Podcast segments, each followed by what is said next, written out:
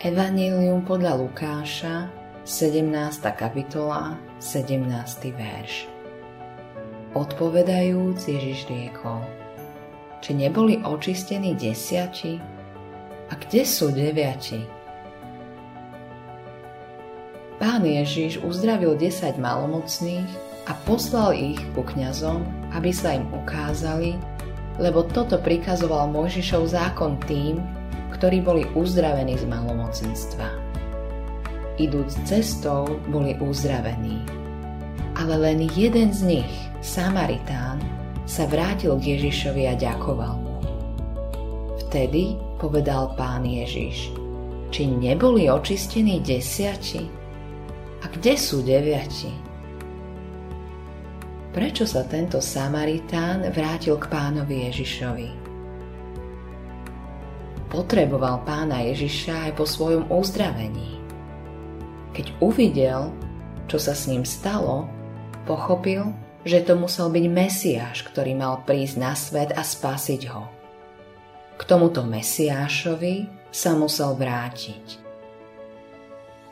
Chcel vlastniť spásu, ktorú Mesiáš prináša.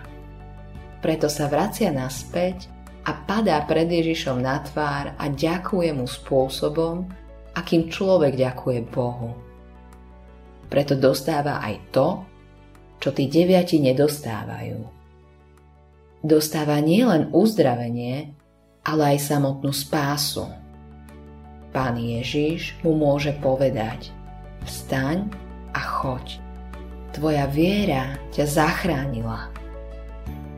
Je smutné, že sa pán Ježiš musí pýtať, kde sú tí deviati.